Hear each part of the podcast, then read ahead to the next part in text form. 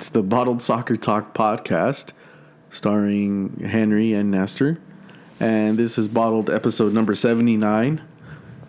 And as you already know, two guys, two mics, two pints, tall boy time. How you doing, man?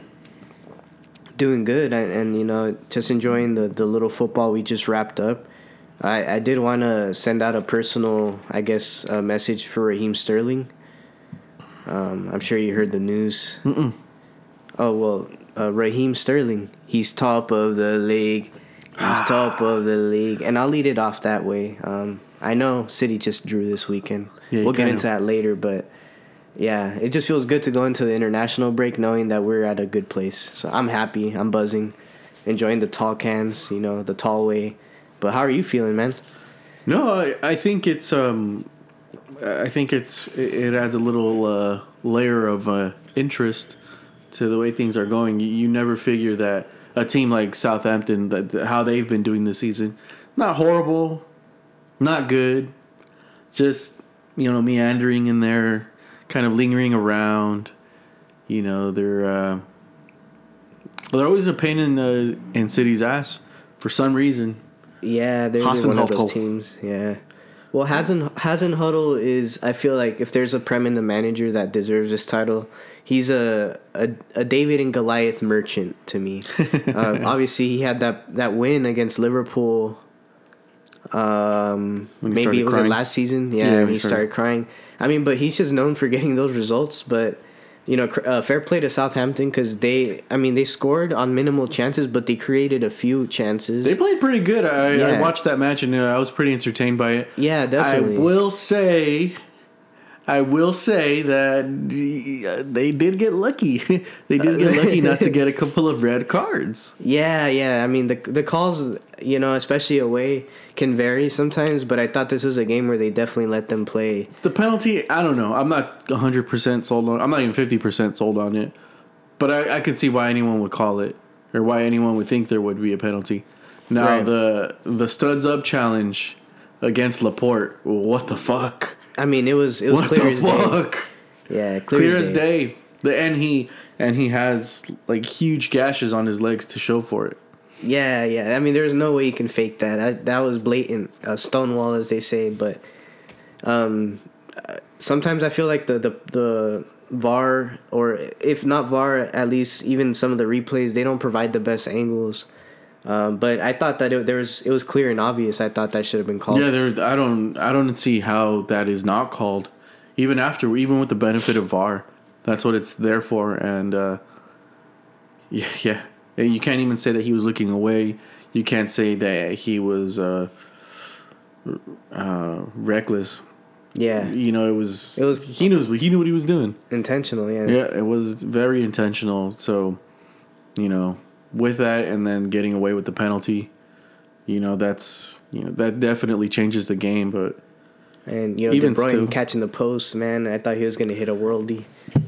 But um, you know, in the end, they were uh, City were able to score off a set piece. but he did get the assist. yeah, yeah, definitely great ball. I mean, and great run from Laporte. I, he was so that close ball to being just offside. like hovered in the air was just slowly taking its time. yeah, it was like an alley oop, you know. and uh, yeah, Laporte had all the space in the world too. Uh, and great technique on the header too. Like I mean, you running in, headed down into the ground. Uh, Yeah, that's how they show no you. business. You know, it's textbook. But I mean, that's not how you expect City to score most of their goals. And and credit to Southampton. I'm sure that this is also going to set somewhat of a template, not only for some of the lower uh, lower uh, you know sided teams, but even some some of the major teams. but Southampton do have a have a pretty good style of football. It's not like most teams play, employ yeah. it.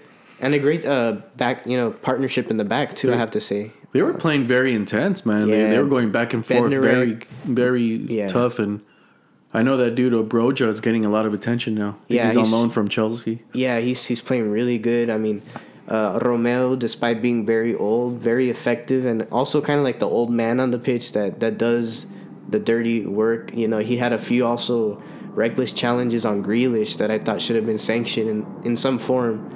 But um, yeah, Ci- City players did not have it easy. You know, they got chopped down really, but that's the that's the English way, and, and that's what they pride themselves in, and, and it was a good distribution of that. Um, but yeah, we'll see what implications that has on the title run. I mean, there's still a lot of ground to make up. Yeah, there, and there's a lot of uh, a lot of chit chat that Liverpool might still have a good chance. yeah. I- Mathematically, I- yeah, of course. That's that's But- I think being a bit too optimistic for people to be saying that. But, Yeah. you know, it, but it you know, there's enough there's enough football left for you know City to draw a couple more times Yeah, mathematically it could happen. and maybe even lose Yeah. here and there, you know, and then and then you really have a, a title race towards the end. Uh, but yeah, we're in the back half, and uh, man, I feel like this this international break just kind of came out of nowhere. yeah, it I wasn't even like thinking about it, and yeah, it's it's really here to fuck things up, but maybe a good thing, especially with Afcon, you know, winding down and uh, you know players maybe needing some rest as well. You know, Benzema's overworked. A lot, a lot of people, a lot of those teams where the rotation isn't as uh, uh, liberal, I guess you can say right. is coming along. So yeah, yeah, it's it's uh, going to be an interesting uh, league when when everything kind of comes back together. Yeah, totally. I mean, it's had a good time. I think it gives a, a lot of the players that are injured as well uh, an extended time to recover. Yeah, it's not like one of those international breaks where you're like "fuck again" just when things are getting good. Like when you're watching a TV show and then fucking commercials come on. It's not. It's not like that. I think it's a, welcome break. I- Like the end I- of the first episode. This is also the best part of the World Cup qualifying, the second half, where now it's Mm-hmm. do or die for some teams, and for other teams, it's just you know keeping your place. Yeah, And- just just starting to tinker around. Yeah, yeah, You know, man. And I love know, see- CONCACAF because it's how- most competitive there. I mean, we almost have pre-drawn conclusions already of what's going to happen in Europe and and even South America to an extent, although that's kind of spicy too. And I'm going to definitely be tapping into that. Well, Europe, you still have uh, Portugal and Italy fighting for a place. Right, right. That that last jigsaw is, is the one that really, but all the all the other teams that were expected to make it made it. You know, um, you know, your typical guys. You know, Spain, France, um, you know, even Belgium, who actually have had a pretty good run up to up till now. So, which maybe is a testament to Martinez as well, and having him for an extended amount of time and having a, a system embedded. Uh, but yeah, I mean, I, I think for me, I, maybe I'm biased, but I'm just gonna have my eyes much more fixated on on Concacaf, Oh yeah, and um, I mean, excited to watch the U.S. Excited to see how how some of the lower teams or the fringe teams are gonna respond, and and you know also just kind of see how our players are doing both for Mexico, U.S., um, you know Canada, who who can field a, a strong eleven when healthy.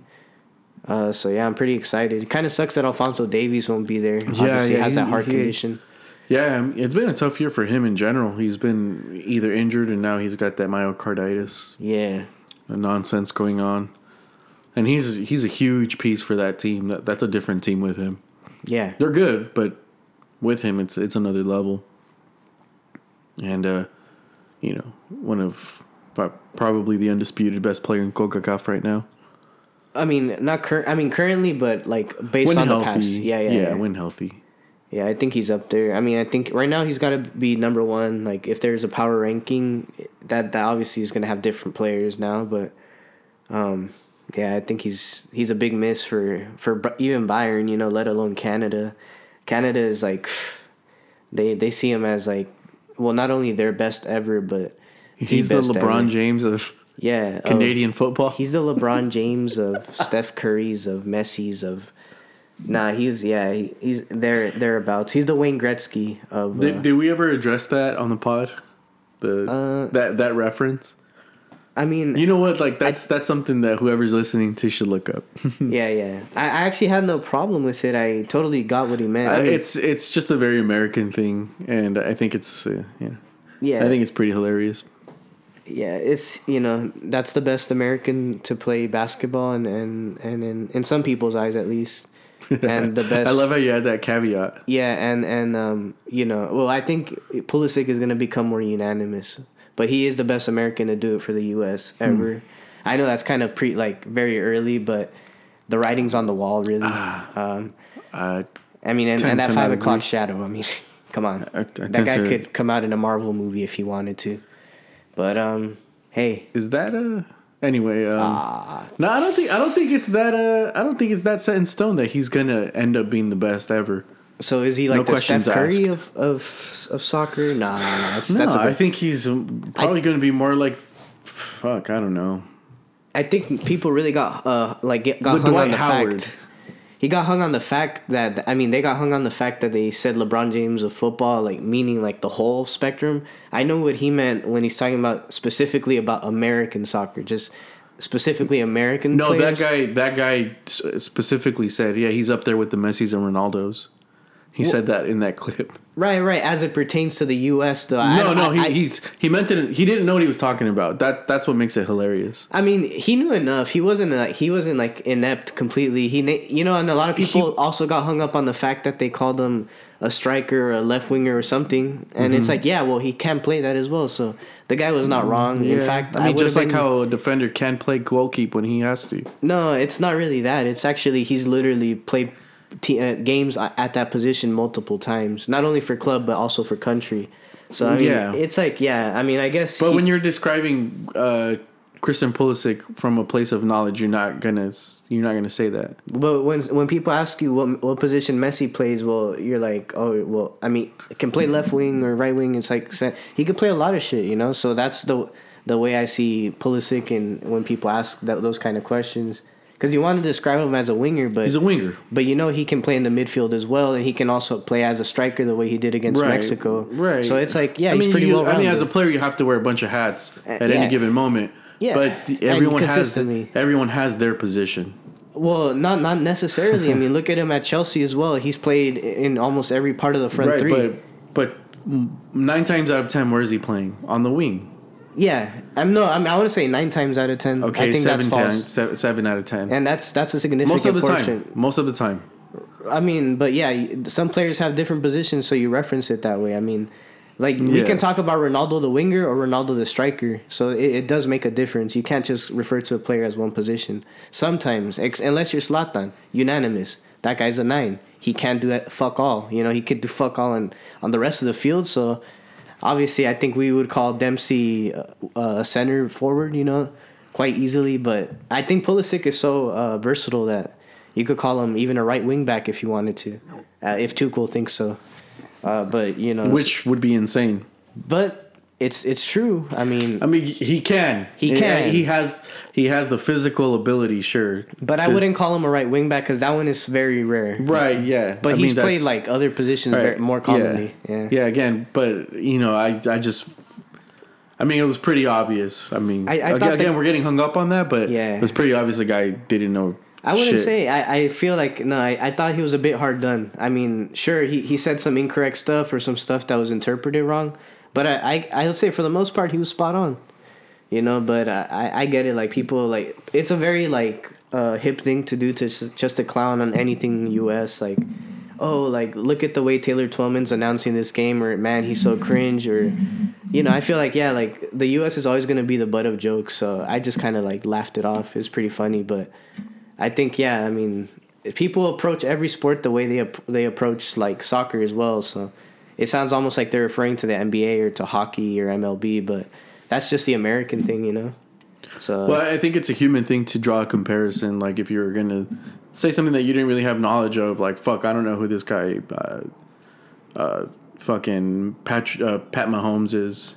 You know, Patrick Mahomes. yeah, You know, it- you're gonna be like, well, he's kind of like, uh, man, he's kind of like De Bruyne, where he can make a pass like out of nowhere, you know, and, and Yeah. from any position and this and that. I get that. I get that. I totally get that. But I don't know. Anyway, we got kind of sidetracked here. Uh, what were we talking about? we were talking about just the Concacaf and some of the the better players, you know. Oh yeah, yeah. Um, but anyway, um, yeah, Alfonso Davies is a big miss, and um, we'll get into the games, I guess, in particular, um, when it comes time to that. But we're at the end of the transfer uh, window, or we're heading towards there anyway, and some pretty big moves have been made so far. Um, what would you say is the biggest one? Um, if if true and confirmed, Vlahovic, I think is the biggest deal. Not only you know monetarily, but in terms of implications, I think that's such a great get for for Juventus. Um, And historically, I, I didn't really realize this, but historically, uh, uh, Fiorentina's best players they end up at Juve. yeah, They, yeah, end- they end up at the old lady.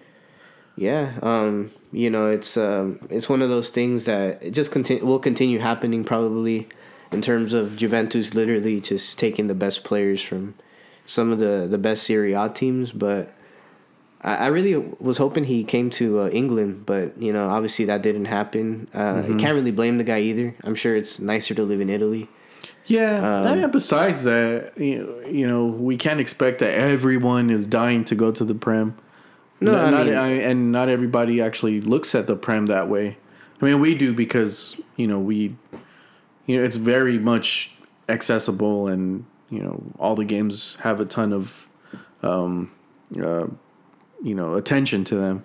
Yeah, I don't look at it from a narrative perspective because I don't feel like that that that would be a fair assumption. As I know, most people, I mean, not most people, a lot of people don't see the prem in that in that uh, regard, you know, and they have a tough a tough time acknowledging that it is the best league in the world. But I feel like, uh, from a monetary perspective, from the tangible things, I, I always felt that England had better. Uh, financial implications to offer as as opposed to Italy where they're really tight on money. So I, I actually really thought he- they were gonna he was gonna go to England as a lot of other players have, but um, I we'll see. I think it's a good move. Juventus are a historic club. They might make champions. So I mean, Yeah, it looks like they're doing uh, everything possible to correct all the mismanagement that's occurred in the last uh, two seasons or so, uh, which happens to be uh, the last time they won uh, uh, their league. But yeah, I I think that's a big one, man. And also, you, we can't ignore the, the language barrier. Yeah, and I'm sure he. I mean, he feels at home in Italy too, man. Probably. And Yeah.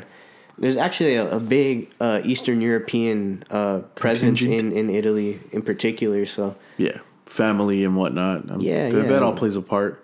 And Ju- Juventus versus Arsenal Yeah. today. I don't know about level and Yeah. like c- competitive wise, yeah, or but but that that just that you know that pull that a team like that might have. That's pretty big. Yeah, or you know, just simply comparing beans and toast to you know cheesy macaroni and poponi with the best wine served on a delicate charcuterie board. Yeah, I'm sure the missus prefers that than um, you know a pork pie. I don't know, Mince pie, shepherd's pie, sake. whatever the fuck they eat. but anyways, Yeah, uh, I think that wa- that for me was the biggest transfer as of now. Mm-hmm. But Yeah. uh, you know, it's not over yet. Who knows? A last minute deal, a blockbuster deal. Um, hey, I don't know. We'll see. who knows? Yeah. Um, another one that that- that was pretty big is uh, Anthony Martial going to Sevilla. Seville, yeah. Did we talk about that last week? Was that like in the talks? I mean, I know there was like rumors that he was going here and there. and everywhere.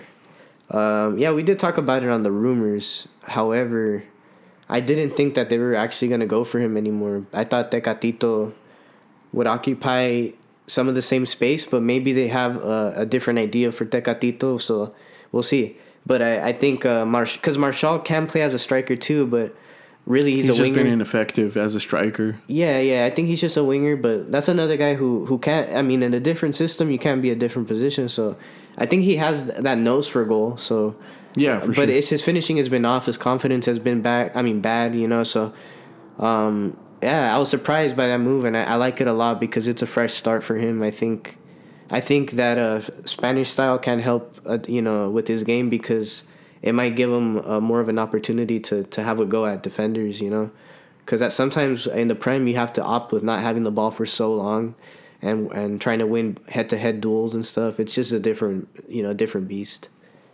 Um, but yeah, Yeah, um, well, I mean, the, if if nothing else, you know, the Spanish league is is a very fast league.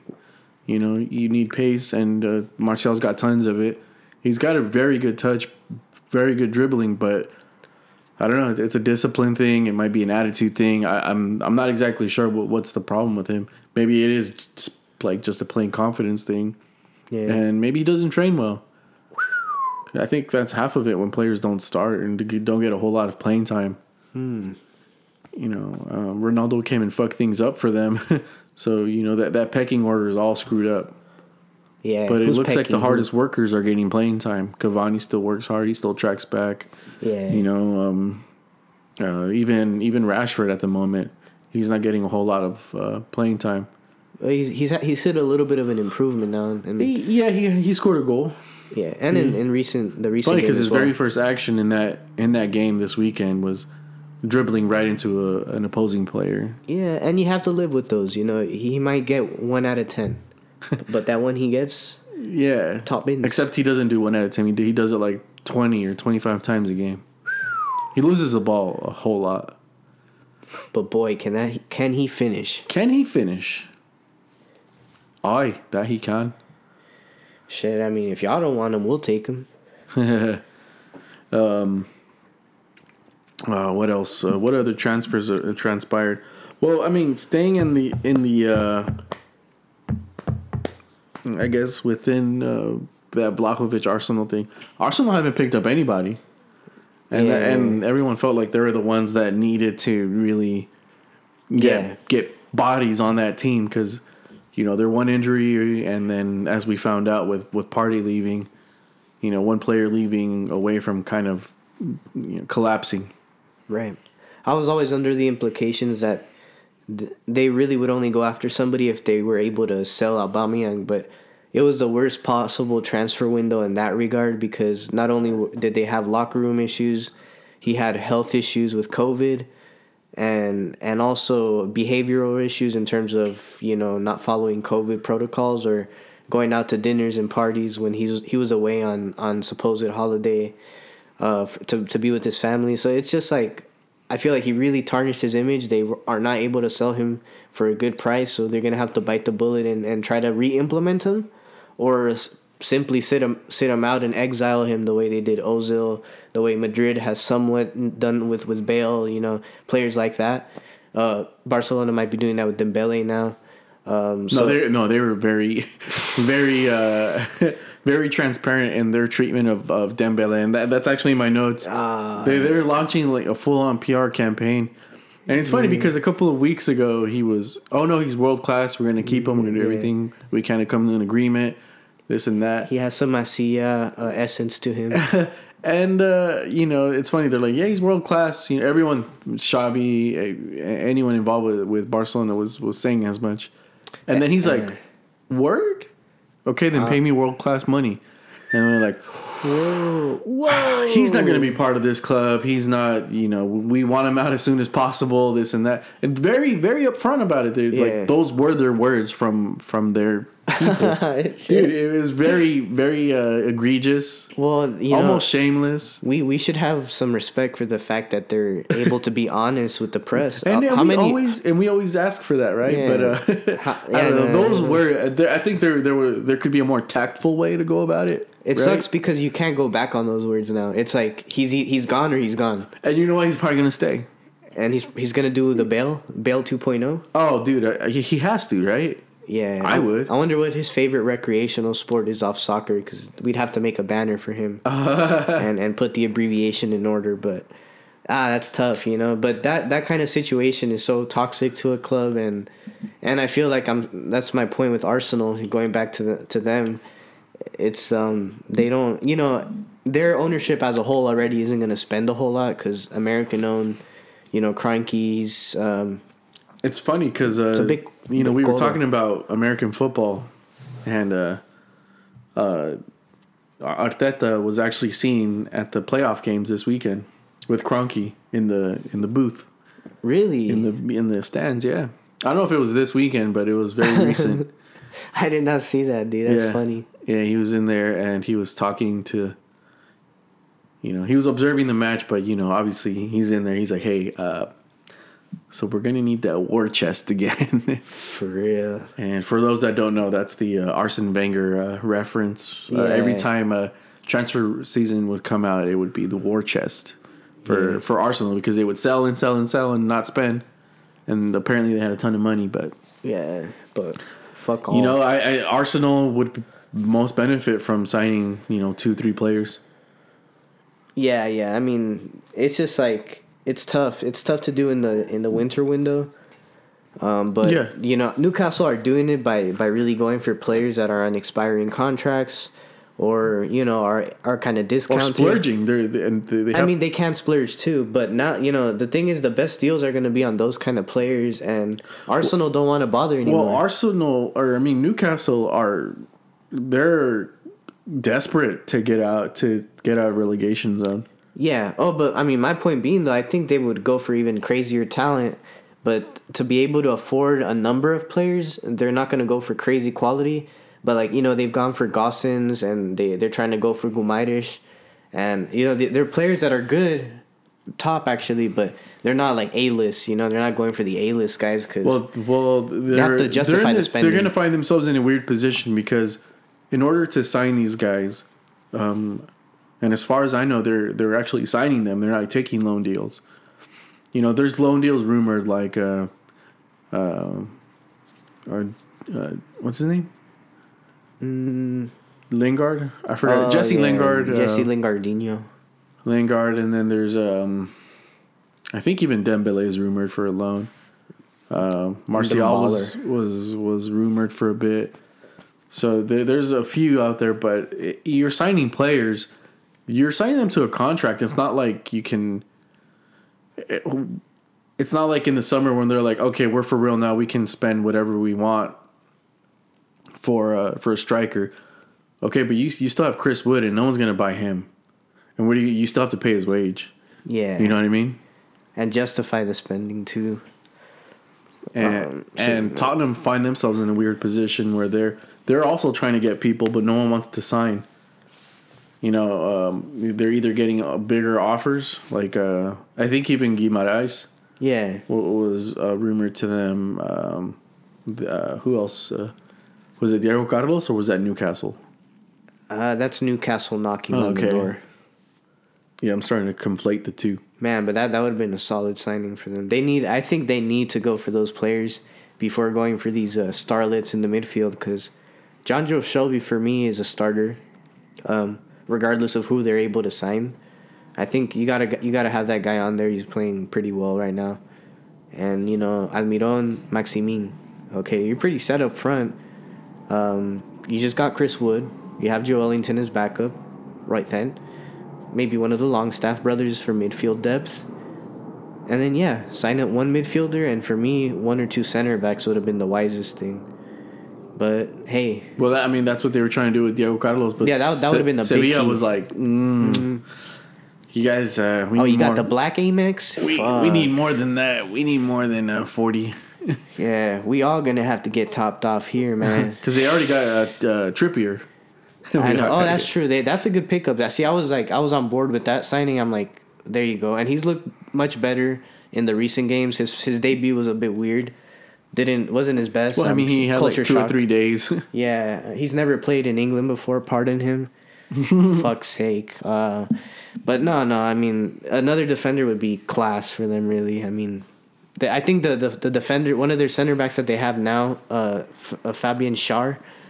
He was on the very like the very corner of a of a list that you sent me. It was a, like a grid. And you know the bottom left is always the worst. Like you're terrible at aerial duels, terrible at composure, terrible oh, at passing. progressive passing. Yeah, all that. So it's like, damn. Like I was like, yeah, they're they're struggling. Um, may we offer you Laporte? Ah, imagine that, dude. Somebody like that at Oh Newcastle. man, yeah, that that would uh, that would be such a huge difference for them. Yeah, but, But, with uh, all the signings that they're doing, all the money that they're spending, it, it you would think that with that quality, it's enough to get them out of relegation battle. yeah, up the fucking tune, yeah. Come on, lads. How are the lads? Yeah, love the tunes, man. But uh, our Sunderland listeners won't quite appreciate that. You know, uh, uh, do those people still exist? Is Sunderland still a team? In the river where we used to build the boats. Ah man, real small town people. Yeah, they they were kind of Brexiteers, but don't don't pay attention don't to that. don't hold that against them. They still like football. Yeah, shit. That's so grimy, bro. On the way, lads. Yeah, why- while they fucking root for Josh Maja and, and you know all these players that are immigrant, you know. um, Yeah. Anywho, uh, what's another major transfer that that may have happened? Well, I mean, um, we were talking about Tottenham, and uh, one of the biggest uh, uh, rumors for Tottenham was was Adama Traore. right. Right. What a player. And you were just telling me right now that he's that Barca might be getting in his ear a little bit. Yeah, and I think they have a little bit of a of the upper hand in in those negotiations. It's his native nation He comes from from the. oh, he's a Masia product. He's a Masia product, one of the many starlets that have really gone out of Spain and just really, just giving the academy a great name, and, and I thank him for that. I think about my Dani Olmos as well. You know, guys that really had the nuts to take that voyage. Now it's homecoming It's time. funny, cause, Come home, Papa. uh, You know, I have this thing about Masia because it's like the Masia nuts is just like forever existing in uh, Barca supporters' throats. Um, but the, obviously, if you're good, you stay on the team. You stay with Barca, right? Yeah, yeah. You know, you get your your Piqués, your uh, well, is Piqué even from Masia? Whatever. Ansu Fati, Xavi. Busquets, uh, you know, and so on. It's it's a very long list. And if you're not good, they they send you somewhere else. They send you to England, Germany, what have you, Valencia, right, right. and then uh, you know they, they kind of cast you away. But now that they're in troubled times, and then the players that used to represent them, you know, Dani Fa- Fabregas even to an extent, you know, and he came in in a tough time. You know, he he grew up probably one of the best players you know Yeah. that they've ever produced. So it's tough on him. But then they're like, oh wait, we actually need you back, and they're like, oh okay. If your level's not up to it at the time, there's no place for you here, son. But they have this. They have this stupid pull. I, Yeah. I think I see them like Mormons, man. Yeah. They just have this This tight knit this community. the- no, just Uh, this chokehold on your entire being somehow, and you're indebted Mm. to them for ten percent of your income for the rest of your life. and I think it's it's kind of like paying off your college loans, you know. now it's a sacrifice you have to make, but you're always gonna be known as class of '95, La Masia Barcelona, and and that degree speaks numbers. When you when you show that to somebody, like yeah, I'm a Masia product, you can know off the rip that I know how to play possession ball. Yeah, I'm I'm unselfish. I'm humble. I'm not, I'm not gonna be toxic to the locker room, and, and that's something that we can't see from from not every sports academy. And so I, I think that is a big pull. And I think Adama Traore, it's time to come home, back to the nest, go out with a good legacy, you know, because you're not going to get that at Wolves. You've been good, but it's time to come back. And know? and the thing that's also working against Tottenham, in my opinion, is just they have this. I mean, it's where their It reputation stinks. works against them because they have all the money, they have all the The facilities, the- marketability, yeah. facilities, um, everything. They have everything that a big team has. Nice city, too, man. I mean, Yeah, they're in North London. Yeah, they're in North sake. London. Yeah. Um, they have everything that a big team needs to be a huge ass pull, but they're not getting these players that they want Because they, they stink. Because their reputation ain't ain't that shiny, man. They they they want to get there and they're they're that they're that weirdo kid, right? That you know, the, the, he's kind of he's dorky, he's not funny, Yeah. he's kind of lame, but he has all the cool clothes. Oh, shit. Damn, And- you and basically really- described me, G. But go Oh, on. dude, yeah. Well, I was kind of looking at you as I said, ah, Ah, no, but you know what I mean. Like, you know, there was always that weirdo guy that, that just had had good clothes, and uh, I think that's Tottenham's trying to sell themselves that, and they can get there. Obviously, you know, eventually they might win a title or two here and there. I, I foresee them see getting something in the next five years. You know, I just think. Uh, I just think a lot of players don't look at them as, a you know if Barca's calling, if Bayern Munich is calling, if Chelsea, hell even Arsenal to an extent yeah, is yeah. calling. I mean they their checks clear just as well as Tottenham's do.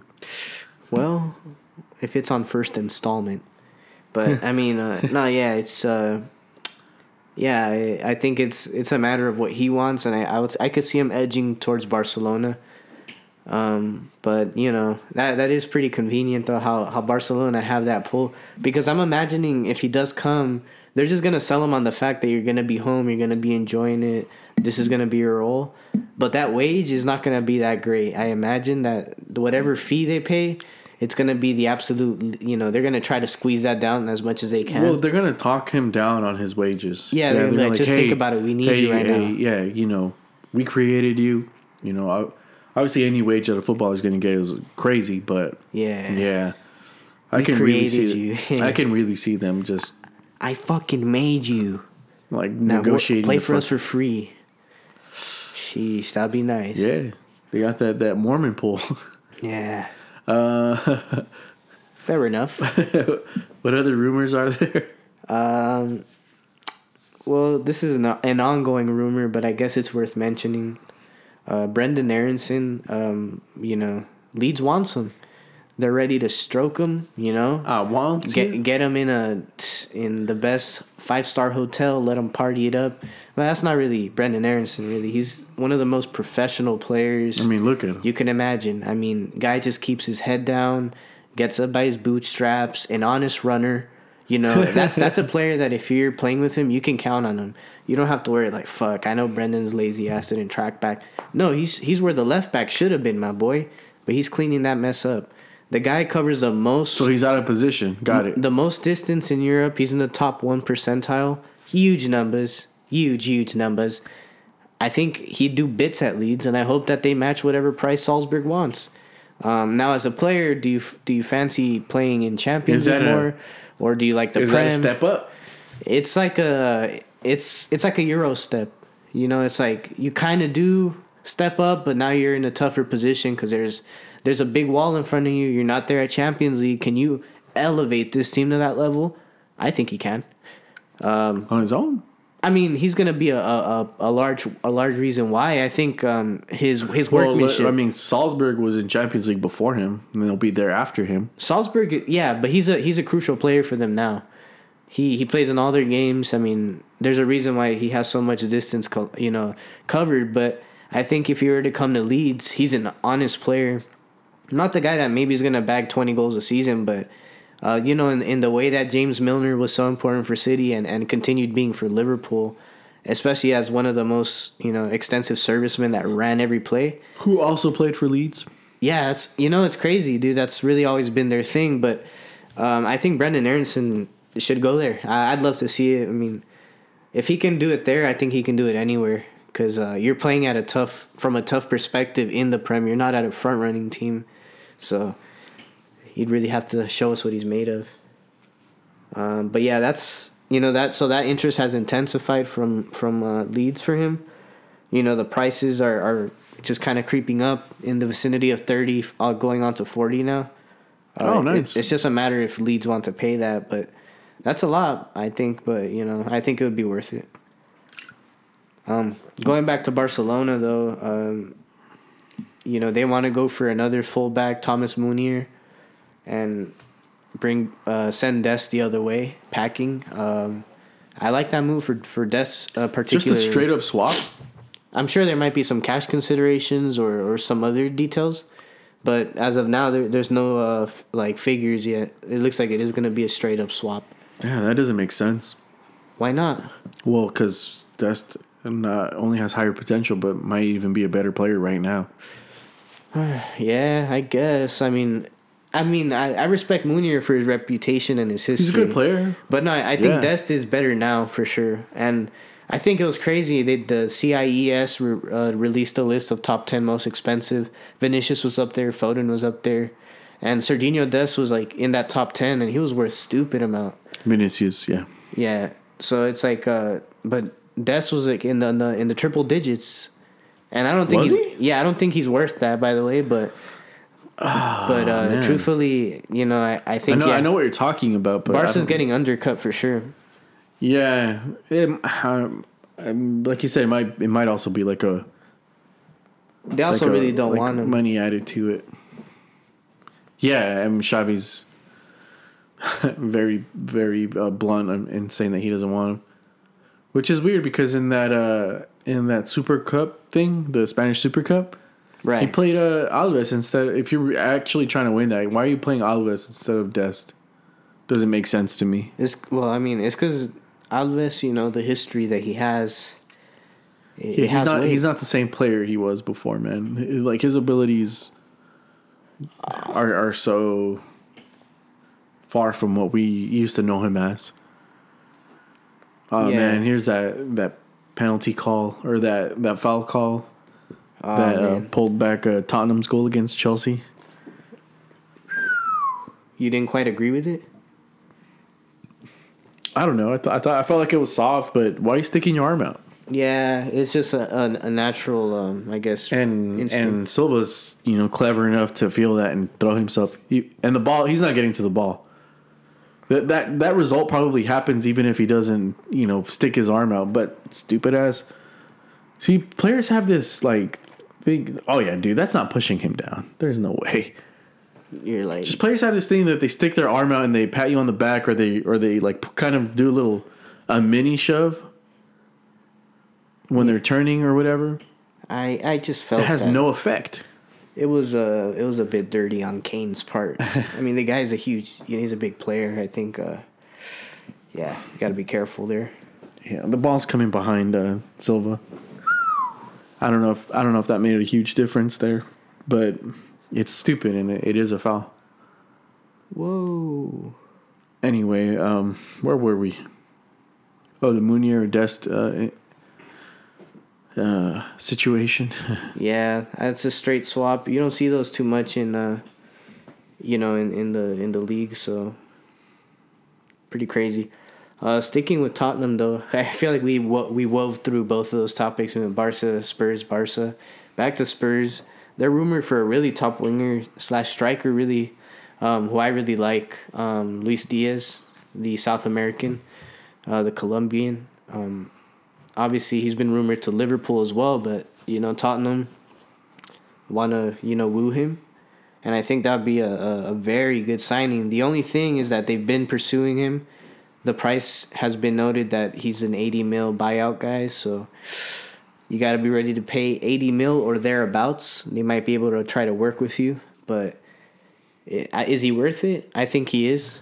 Truthfully, Yeah? I think he is. I, I'm. I mean, I've been high on him for a while. I, I've noticed him play, and, and I, I like his skill set, man. He's a big game player, big game player. Like he actually uh, scores in big moments. You know, just has the the courage, the personality, uh, and and I like those players. So yeah, but you know, City's obviously stacked. He's probably he probably won't come, but that'd be a good move. well, City have uh, themselves another uh, South American player now. Julian Alvarez. No, no, that's not how you say his name. That's the next Kun Agüero to you. Oh yeah, he is. I think he'll actually surpass him. say no, no, like, yeah, for real. Yeah, exactly, and and I think that he's already shown that he's been able to play in the Argentine league more than Kun did. So he's already built that maturity. Um, I think he's just gonna do bits in the city kit. He'll play every single game full ninety. And no injuries either. Exactly. But Shit. um, yeah, uh, sticking with the ah, he doesn't quite buy that. No, no, no. you can have one look at a player and tell you, and I can tell you. He looks good though. I, I won't lie. He looks good, but I don't know if he's a. I don't know if he's cut out for for the big Premier League. You know yet. I think he needs to show what he can do at, at another club. Even somebody as low as PSV. You know, a, a team that that will give him a ninety every week. Um, and and if you can do it in in Europe, then you know we can have a better gauge. But like Kun Agüero, for example, was scoring at a higher rate before he came to City, and he was only I mean, when he came to Atletico and he was very young, you know. To be fair, he did get a young debut as well. You know, I think he was 16 or 17. He was very young. Yeah, he, he had broken the record at the time. Since then, I think it's been broken again, if I'm not mistaken. But um, yeah, man, I, I don't know. I for there are people that are suggesting he's as good as Aguero, or thereabouts, or can be the next Aguero. I think it's They're- premature. uh, it's just, it's just it's an honest Argent- piss take. It's Yeah. just the you know Argentina thing. Nothing really to see there. Ah. I wouldn't take that seriously. Can he still be good? Sure. I mean, Sure, I mean, it, I told yeah, Kevin jokingly, I'm like, he's he might be like an Ayoze Perez, man. You know, that's an Argentine. He's decent. I mean, he's not exactly. he's not that good. Uh, Lucas Alario had a really nice goal this weekend, by the way, for Leverkusen. He's Hmm. one of the guys I kind of have in mind for the number nine position for Argentina because Dybala, he's he's not even a nine on his own. he gets a stage fright, you know. So Um, and that's fine, you know. Not everybody has that confidence. It's a positioning thing too. Yeah. You know, a lot of players aren't gonna. Uh, There's been a lot of players' careers I think that have been affected solely uh, based on the fact that Messi exists. yeah, he's he's the Manu Ginobili of of Argentine soccer. ah, sorry, I'm just trying to do the American thing. Uh, but no, uh, you know, I, I, I think Dybala is just he's hard to gauge because he doesn't uh, really show consistency also on health. So in that case, maybe he is like Aguero. Um, but you know, I think that's a big glaring miss for Argentina, and, and I think Julian Alvarez. I mean, he he already has a national team call up, so I guess that's something of note. But well, we won't know until we see what he can do. Yeah, what does that mean? A national team call up? you know, I think for a, for a national team like Argentina, it kind of shows that well, you've been rated highly. You know, you're you're rated higher than than other guys. That means like you're up there with the Angel Correas of the world. You know, who I know is isn't like a list, but he's still he's still a proper player. You know, I think he's solid. Yeah. um, But you're yeah, there. no, no. I, I think I think there's a lot of merit in being Luis Suarez a um, sidekick. Yeah, I mean, well, that's the thing. Before Luis Suarez even knew what it felt like in in Atletico, he was already there, putting up numbers. You tell me. Huge. Yeah, Correa, man, don't sleep. I know, I know, he's kind of a prick. He can be kind of dirty. He wouldn't be there if he wasn't Argentinian. Uh, he he's you you'll never Same, same like DePaul. you, you're That not team, that team has really regressed with having DePaul on that team. you're you're not gonna you're never gonna give him the People fair shake. a- and uh, there's there's uh, reports, rumors, whatever you want to call it, that there's a lot of uh, kind of uh, discontent, uh, kind of surrounding uh, DePaul. Uh, well, it's premature. I assure you. I can't expect the guy to tear it up in his first season. He's getting to know the league. Oh no, he's played there before. Serie He played at Valencia. Yeah, but you know he he he witnessed a different era. Well, he of- was good, man. He was Liga. supposed to. He was supposed to be an engine in that. Well, Uh, I mean, and we're six months in. I, you know, as as the great uh, Kevin Samuels would say, I don't want to hear it. Yeah, but you know, okay. So we're talking. We were talking initially about Correa. Let's not forget clutch time, baby. He he got Atletico the the titles really last game of It's the a, season. it's a circumstantial thing. I don't believe in clutch. Ah, Sheesh. I don't believe in clutch. Perform over over you know a period of time. He's a big don't, game Don't player. focus on the last minute. Don't focus on the last ten minutes. Anything can happen.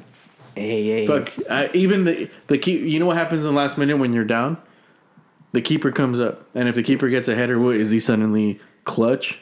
No, he happened to be there. Well, last time Ronaldo hit a game winner, you called him clutch. So so what are we what are we on about? Is Did it? I? I I think so, or at least you inferred it. The guy, the guy that scored a hat trick when he had to. And you know who's to say that Correa can't do that? I mean, maybe not to that But he- capacity, but he hasn't. But he And can score. that- that's the well, there only there's only a few guys who who have ever done that in the history. But I'm saying like he can score the game winner. You know, a few times he's done it, and I, I, think a lot he's of players nice. have scored I uh, think he's nice. I, One of the best strikers from South America currently. you think so? Who's who's touching him? Cavani off off of legendary status, I get it, but today, you know, T- touching? Am I? I don't know. Laut- Lautaro, Bless you. cheers. I'll take Lautaro over Correa every day. Fair enough. I And twice on Sunday. yeah, no, I I can't get behind that, but you know, if you say Higuain, I hear you, but um, hell, even Aguero with a heart condition is better than that bloke. Yeah. Uh, but any anywho, um, sticking with uh, well, we already discussed Martial. It's so sad that he retired, man. Yeah, yeah, it is, man. Just another break for Barcelona. Yeah. Snakes. Um, but sticking now over to the CONCACAF side, uh, I'm gonna start with the DC United move. They get a record transfer fee for their own club, two million dollars. Uh, yeah, that'll probably pay a quarter of De, De Bruyne's contract, uh, yearly. Fuck's sake. Um, two mil for Arriola. Arriola goes to FC Dallas, who are spending that Pepi money. Uh, and you know, I think it's a good move for him. Goes to a bigger market, maybe can have a chance to get some silver where he's gonna be linked up with Pereira. I mean, sorry, Ferreira, and uh, yeah, that should be exciting. Um, sticking with CONCACAF, uh, DeAndre Yedlin uh, officially canceled his contract, or um, you know, I guess you, you could say canceled his contract uh, with Galatasaray. He's set to join Inter Miami. Was he being mm, abused? Um, ah, I think that's a bit of a personal question. To be fair, I I don't know if he has any history of that kind of stuff. Uh, you know, but it, you mean like vitriol from the fans? Well, that's always possible. Turkey really doesn't have much of a filter, I'd say, you know, in terms of fan base, but it's a cultural thing. You know, it's just they've seen a lot, they've experienced a lot. It's just a natural reaction, fight or flight, and yeah, you know, I'm sure there is some culture shock for uh, for DeAndre Yedlin, and it's become apparent now. Some teams are some people are saying he might go to the Prem. I don't think he would. I think he's definitely coming back home. I mean, is he physically still fine?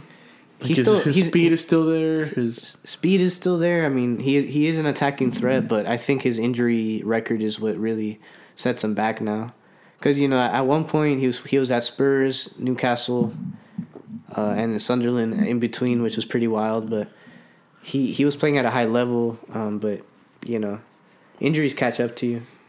And at one point, he looked like the best right back we've had in in decades, right? But well, he was supposed to be the guy yeah. for them. And he was, but I mean, it's Yeah, crazy. like yeah. a little bit later, we found out that there are there's better levels than him. I think obviously Dest is is just a different uh, standard of player Uh, well, I mean, Dest is a in terms of being technical. tech technicality. Yeah, Mm. technically speaking, yeah, he's he's better. Um, but effort and physicality, you Oh, know, yeah. you'd have to give it to Yedlin. Yedlin is like uh, By a mile. The general value Kyle Walker. You know, he's just a big body. You know, just uh, kind of buff. Well, you know, it's crazy because he actually was an understudy to Kyle Walker too, and I think that was Oh, at Newcastle, no, yeah, at, at, uh, Tottenham. At Tottenham, yeah. And and I think Tottenham were grooming him to become that guy, but it never quite manifested. And also they had Kyle Naughton at the time. Did they also have Trippier? Trippier, they had like they were stacked at right back, so he never got his go, so he kept getting loaned out. Danny Rose was there for a while too. yeah, and he rose to the occasion, you know. So it's like, Well, like a flower, he blossomed and then and then shit went south. Yeah, footballers worry about their mental health too. A message brought to you by. Uh, nah, but you know, in any case, uh, sticking consult with your doctor. consult with your doctor. Side effects include. Well, I think for, to be fair, rate. if you Huh? watch Newcastle often, you'd probably be pretty depressed. Ah, so- dude, yeah. Or played for yeah, them. Yeah, yeah, yeah. But that's all going to change this season. Next year, next year's their year. Yeah. Um, but lastly, for CONCACAF, well, actually, no, I won't say lastly. Lastly, for U.S. CONCACAF, um, two players from, you know, the U.S., 18, both 18, uh, Justin Che from FC Dallas going to Hoffenheim, and Kevin Paredes from uh, DC United, I think, going to uh, uh, Wolfsburg. So uh, they're probably either going to play for the reserves team or, or be like rotation players, but, you know, just an, a, a few more off the conveyor belt. D- d- development. Yeah, development, and just so they can come back and play for you know the Timbers and Sporting Kansas City, right? The amazing thing is with Ah. with the numbers game is not everyone's gonna pan out. Not every move is a big move. Not everyone's gonna get regular playing time, but the good ones, you know, you're just putting more people in, in more opportunities to succeed. to to develop. yeah, Uh, so yeah, you know, I think that's awesome. yeah. Nah, good. It's good for them, and you know, obviously, like I think there's eyes on on the U.S. more than ever. I think you mentioned it earlier, but records are being broken um, every year now in MLS. Every transfer window. Yeah, really. I, I feel like I hear that all the time. The uh, MLS record this, MLS record that, and you know, there's more money. There's more money around. yeah, more money, more problems, or more power for some. But uh, yeah, Shit, man. I say. MLS is on the right on the right path. Um, and and yeah, uh, moving on to uh, you know a Mexican player, uh, Italian Mexican, um, Eugenio Pizzuto, Pizzuto. joining uh, FC Pizzuto. Braga in La Liga Nos, and yeah, I mean it's a, a player that has been plagued with injuries but has shown promise during when he has been healthy, and who knows right now, um, them brothers starving. Yeah, I'm talking about you, El Tri. they could definitely use a striker right now. I know Jimenez is going to be the guy, but behind him, thinking about future, long term, there's a spot for you, my boy. Yeah, I know. Tata would would do well to call Chicharito. Uh, Just saying, man. Just saying. damn, that's like such an old head move right there. That's like, si hubieran traído el Chicharo, they're like, and it's no, kind of Chicharo, true. Chicharo's is you know he's you know getting up there, but physically speaking, I think he's still he's still got something in the tank, and you know he's always had a nose for goal. And let's not forget he kept uh, Raul Jimenez on the sideline for the longest. Yeah, but you know, you could also argue. I feel like Jimenez really hit his best football as soon as Chicharo was declining. It worked out that way. Yeah, I mean, football's not linear. Whereas, like, you're gonna, you're just gonna keep developing. Sometimes you grow up, you go down, Right, right. and uh, you know, well, Jimenez was a late bloomer. eh, Yeah, and that's fair. the thing, you know, it's like, you know, You never know. Some sometimes you, you you don't lose it at 18, 17, you 23, 25, you know. you know, you know, and then some in some cases you could be thirty seven. Zlatan Ibra. Yeah, But, um, exactly. No, I mean, Zlatan's had a very steady Oh, trajectory. steady Eddie, huh? Yeah. But uh, yeah, I think that um, accounts for all of our transfer rumors and and official rumors. Um, but yeah, top bins. Let's talk about uh managers getting sacked, man. Right. Uh, Yeah. Claudio Ranieri. Sort of scary. Fuck, he was only in charge for 3 months. Man. It's an evil world. 3 months, bang. It's an evil world we live in. I, re- I remember it like yesterday when we went to the uh, to the Premier League Fan Fest. The f- the fan fest, yeah, that's what it was called, and it was Ranieri's first game in charge, Yeah. and Watford And he had an absolute belter against uh, Everton, the Toffees. up the Toffees. Yeah. They beat him five to three, was it? Yeah. That they did. And, um, you know, they looked better. It was champagne football. No, no, that's Pellegrini, man. Come on, don't do see. that. Don't do that. Ah, that's But that yeah, overrated. Uh, Old but yeah, man. man. Uh, what was the what was the stat?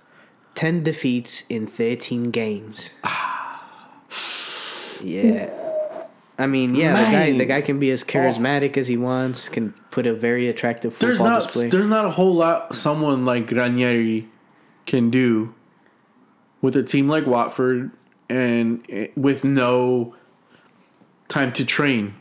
See, during the season, you you're you're main, you're maintaining. There's very little room to actually, you know, get your game plan going. Yeah, but that yeah. but that's the thing is that that's why they call in managers like Allardyce. You know, it's it's not necessarily a tactically fascinating game to watch.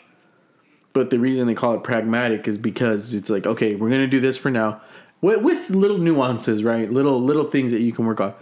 But you know, sitting back and defending is, I wouldn't say easy because it does require a lot of discipline, but it doesn't also require a lot of teaching. And I think a team, uh, uh, a manager like Ranieri, requires a lot of time and hands-on tinkering with his team, showing them, you know, the the X's and O's of his game. You know, and, and it's and it's a tough out because I I feel that Watford is a very talented team. yeah, they have potential. Individually, they have they have very good players, but you know they really couldn't put it together, and it sucks that he's the latest casualty, and you know losing ten matches in thirteen games. Well, that's that's not fun, is it? No, Not very good. that it's not. Uh, but yeah, I mean, sad to see him go. He's charismatic, you know, as they come. Really, a wise Premier guy, League winner. Premier League winner, chicken Let's- chinner, chicken chicken dinner. You Let's know, not let's not address him without mentioning that he has success. he's but- been there, done that. You know, and Trophies in Serie A, done that too. For real, I, he's got a nice resume. a very good resume. Mancini's slightly clear, but you know, he's a lot closer than people think. But uh, yeah, Well, let's compare Mancini's wage. Ah, just kidding. uh, well let's let's compare Mancini's body shape. Yeah, it's over. That boy's jacked. well, that boy's like twenty years younger, isn't he? He looks like it, but he's really not though. It's only about five years. It's all in cigarettes. No, but we'll talk about who's replacing him, and I know it's your favorite, Uh, and it's a lot of people's favorites. to be fair. Uh, oh, oh, uh, the Premier League FA is coming up with a fix to the nets, like anybody at a Big Five sporting goods would. Yeah. Zip ties, my favorite. No, it affected the ball spin. I want a rematch. Fuck, imagine some bullshit like that. No, no, I punctured the ball. Hey man, zip ties. Anyway, um, Conventional. Uh, you know, you know who's replacing Ranieri, right? At Watford. Yeah. Roy Hodgson. He's top of the league. nah, not really, but um they're they're probably gonna interview him, have him on the press, and he's gonna be like, "Huh? Are they talking to me?" He's probably like all fucking like, yeah, he's, he's just he's like um, uh, Joe Biden, like barely present. uh, it's kind of sad, but like that guy has so much love and respect in England. That yeah, no, he's super well respected, but Well, for yeah, one thing about England is they love respecting their elders, man. Like like hard. They- like, Sir well- Alex has a big say because, well, I mean, he's a legend, man. He's like the most winningest ah. manager of all time. but he's no English, is he? Nah, so that's but, thing. You know, you know, Roy Hodgson, he's a national treasure. Well, Roy Hodgson hasn't won since he won in was it Sweden or whatever it was. Yeah, He might even have managed in in Scotland too. he's kind of like Sam Aller- Allardyce still. Like a lot of people use him as a relegation escapee. Well, he knows the prem, he knows the players, He knows the territory. and like I said, you know, he like they they know their way around um, schemes and tactics that, that are beneficial to the team. Ranieri had Watford playing. Fine tuned. He had them playing football, football, not not this sit back bullshit. Oh, but that's what the Prem's all about. You know, you would think so, right? Sam Allardyce. and that's and that's why I don't think the Prem is necessarily like above and beyond everybody else. yeah, but it's like then The the well, football is very rudimentary sometimes. You're Not a whole the- lot of yeah. teams play like Burnley and and and uh uh who else plays like that uh, at the moment? I guess like in, in the same league or or just in Well, general because like, there's like Burnley, West. Broms and stuff Yeah, like yeah, they're not too different from like La, like the La Coruñas of the world you know like Yeah. the, the teams that play at the bottom of Spain or even the bottom of Germany you know but they'll do that against the top top. They won't do that against each other. Wow, what a strike! Well, I mean some, Hakim Ziyech, take a bow. well those are some of the most open games when you get like you know a Burnley West Brom Yeah, but- amongst themselves No, amongst themselves, even Burnley still plays like that. not really actually I, I you'd be surprised you'd be surprised but I mean against a, a top half team yeah for sure but I'm saying like I, that was one of the more interesting things. They got players like Max Cornet now, but they play a pragmatic team. They're gonna have a little more nuts to go forward. That's natural. It's like in boxing, you have Well, they have you have to, yeah. Yeah. You got two counter punches. Both of you are not going to sit in your shell. yeah. eh, That wouldn't be football, especially because the thing is, you invite a team to come into your area, like like West Brom. They don't even know what to do.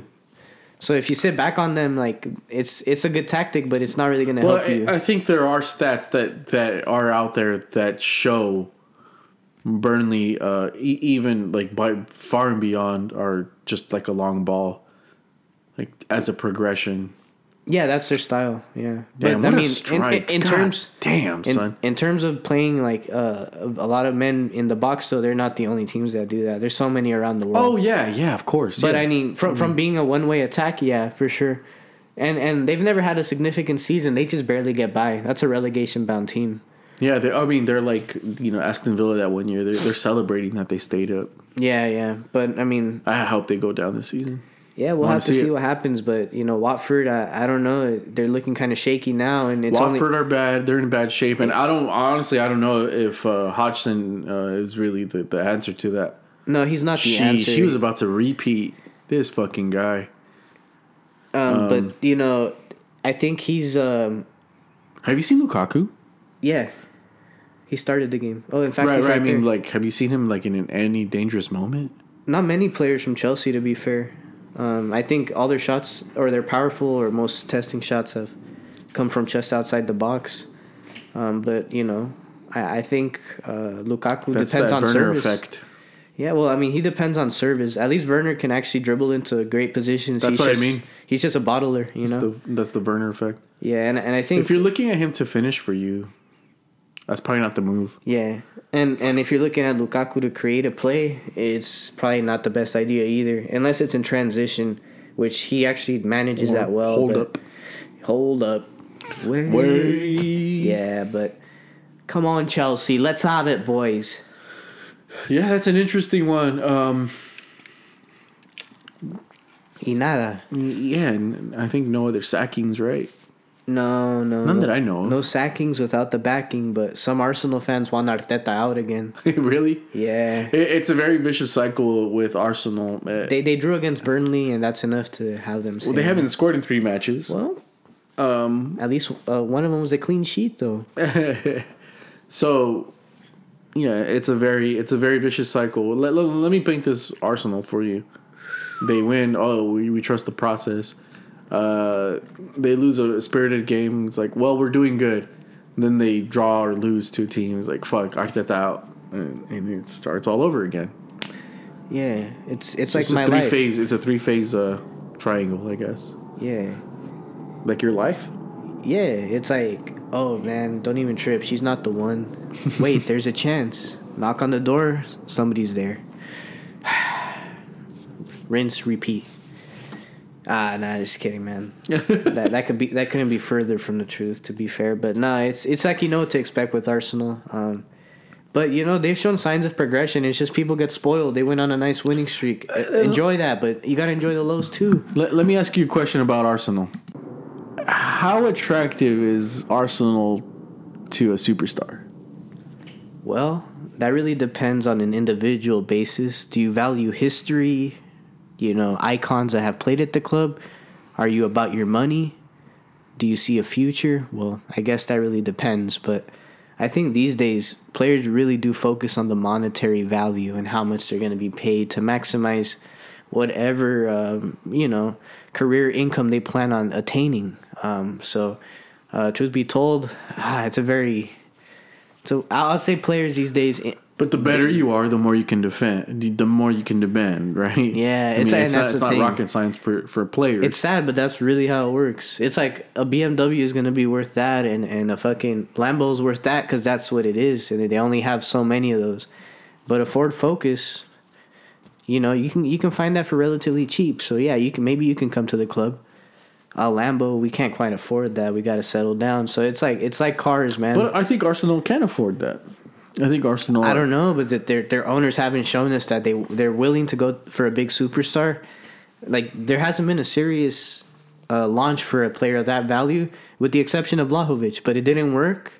And I and we talked about this, but I believe for reasons of comfort and and you know just tradition and where he's at, he probably Maybe even money too, man. Because Juve, They, they're you know, no, for all- for they're all no poor old man on the corner, are they? yeah, for all the reports that we hear, they they still got they still got money. And that Amazon, you know, doc they did, oh, they had to get a nice payout for that. But Arsenal are in the dock this next coming season too. Yeah, but Kroenke has some new, uh, you know, sculptures he wants to do for the Rams over at SoFi. Come on, that's your team, right? Yes. Ah, fuck's I- sake. that, that OBJ is- money, that Bitcoin money.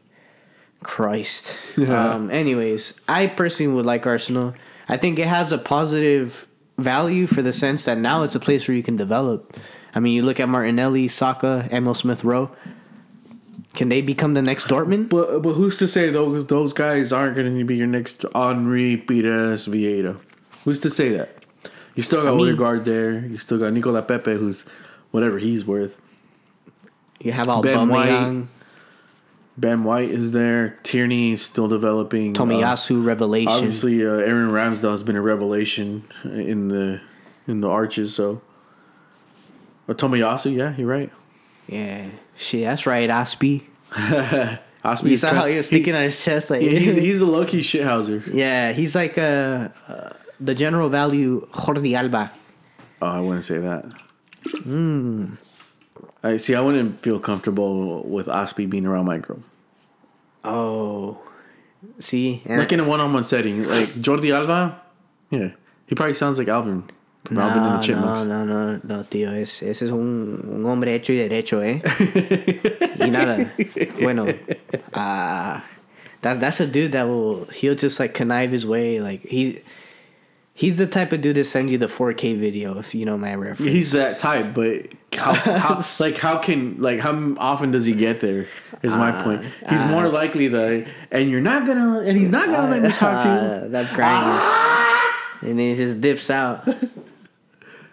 ah, in, in the little uh in the little uh what's it called little scooter moped Ah, with the little mo. Yeah, those are popular in Catalonia. oh yeah fair. yeah they, they very they very much are in uh, Very much, it's very much in in Europe, but um, but yeah, and uh, Aspie, uh, a legend nonetheless. I have to say, top player. yeah is he a world cup winner Did, was he there on that Oh team man, I want to say no, but there's always the off chance not. that he was a ball boy. Probably not yeah But uh, you know his days at Atleti, I mean, top, top, one of the best fullbacks in the league. Top, Um, top. And then you know uh, Chelsea love digging in, in in Atleti. You know they they've had plenty of transfers with them, and especially even at the fullback position.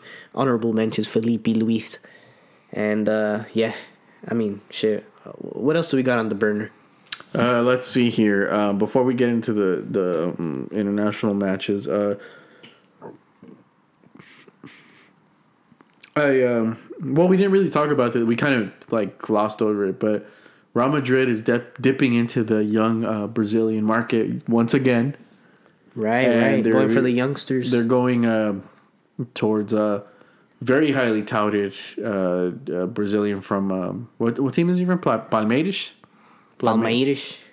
Uh, Hendrickson? one of the best academies currently in Brazil. Uh, his uh, goal goal per uh, I think goal per ninety is is out of is this world. pretty stupid. In the tournament that he just played, uh, or in the season that he just played, But how many touches does it take him to get to that? Uh, Because Sargent bet- does it very with very little. yeah, but he also got the you know best player of the of the uh, competition as well. Fair enough.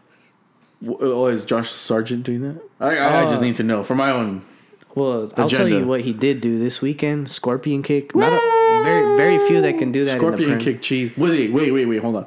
Was it the weak leg? Um, you know, actually, I'm not. I don't remember. You're but not at liberty to discuss. Yeah, I but- got no. It's okay. It's a very American thing to plead the fifth. yeah, his his uh his flexibility on the play. I mean, it was almost ballet like. Uh, Puskas, Yeah, what a way to score your first goal in the Prem. and then follow it up with the second. weeks in, and you follow it up with the 22 second weeks in. to to get your team in better relegation position. You know, Hey, relegation zone position. I'm with it. I'm with it. No, Ah. no, no. People are trying to thank Dean Smith. No, no, no, no. No, sir. It's Josh Sargent, the American hot Cheeto.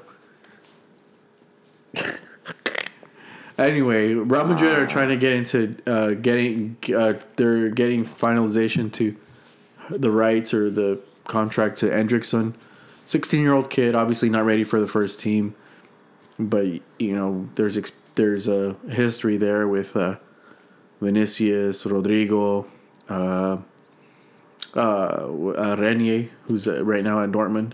Yeah, and he's lighting it up. Is he? Well, Rodrigo's Rodrigo's lighting it up clearly. Rodrigo's doing good. Vinicius, yeah, Vinicius, lucky, you know, lucky the shot. season. Fuck's sake. Um, but yeah, you know, we'll we'll see how that turns out. Uh, yeah, and this is and this is in direct uh, relation to Neymar because uh, uh, Real Madrid were in very strong position to sign Neymar uh, when when all that was going down he was still a youngster. Um, the year before he actually signed with uh, Barcelona, there's actually pictures of him in a uh, Madrid kit, and. Uh, you know, he ended up going to Barcelona, but there's a lot of a lot of rumors, a lot of shadiness that that's alleged there. I don't know. You know, uh, I'm sure everyone's heard about the story of uh, Barcelona paying for paying their their parent his parents on on the side. Mm. And I'm sure it's not the first instance. Oh, dude, I'm They're not sure the I'm- 1st club. dude, dude, I'm sure that shit happens all the time. Yeah. I'm sure it's just just because it happened to get to sway Neymar to Barcelona. You know, and that that number may fluctuate. you know, maybe maybe Madrid was willing to pay five hundred thousand or seven hundred fifty thousand to his dad on the side, straight up tax free, or after tax, versus uh, Barcelona willing to pay a million. It could be something that simple, but yeah, I'm sure that shit happens all the time, especially with these South American guys, especially with the African guys. You know what I mean? yeah. No, You eso know? sí. Eh, no, no, no. Eso sí. El dinero siempre. But yeah, um, yeah. Madrid just tapping into that unlimited Brazilian market. Well, what are we to say though if, if his parents are start suddenly pulling up in like a Mercedes Mercedes E class and suddenly start shopping at the nice supermarket and move out of the hood? So are we? Can we make that a same assumption? Because you, yeah. you want to throw shade at, at Barcelona, like my boy, they're not the only club doing it. No, like I said, I'm sure. I'm like sure- I'm sure. I'm sure Madrid were offering a certain amount to his dad, and then Barcelona raised it. That's all. They just raised the stakes, but That's all. That's hey, all it is. Yeah. EE it's is like just poker. EE is gonna be like EE. Who knows Yeah, what they're doing? You know, Barcelona likes to whisper, and uh, so does Madrid. But that badge, that, That, badge though, that badge is heavy. that badge though, shit, man, she be looking good. Shit, that's what I thought with Jovic, but hey, man, sometimes players pull up in their butt.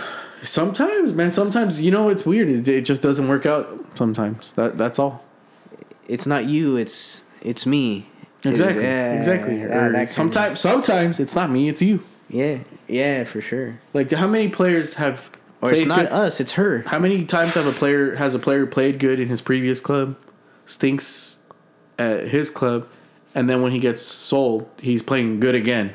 You know, sometimes. Lukaku, Hey, United Chel- shit. Chelsea? Chelsea, Chelsea? decent. United shit. Chelsea. great. It's may, maybe it's not us. Maybe it's you.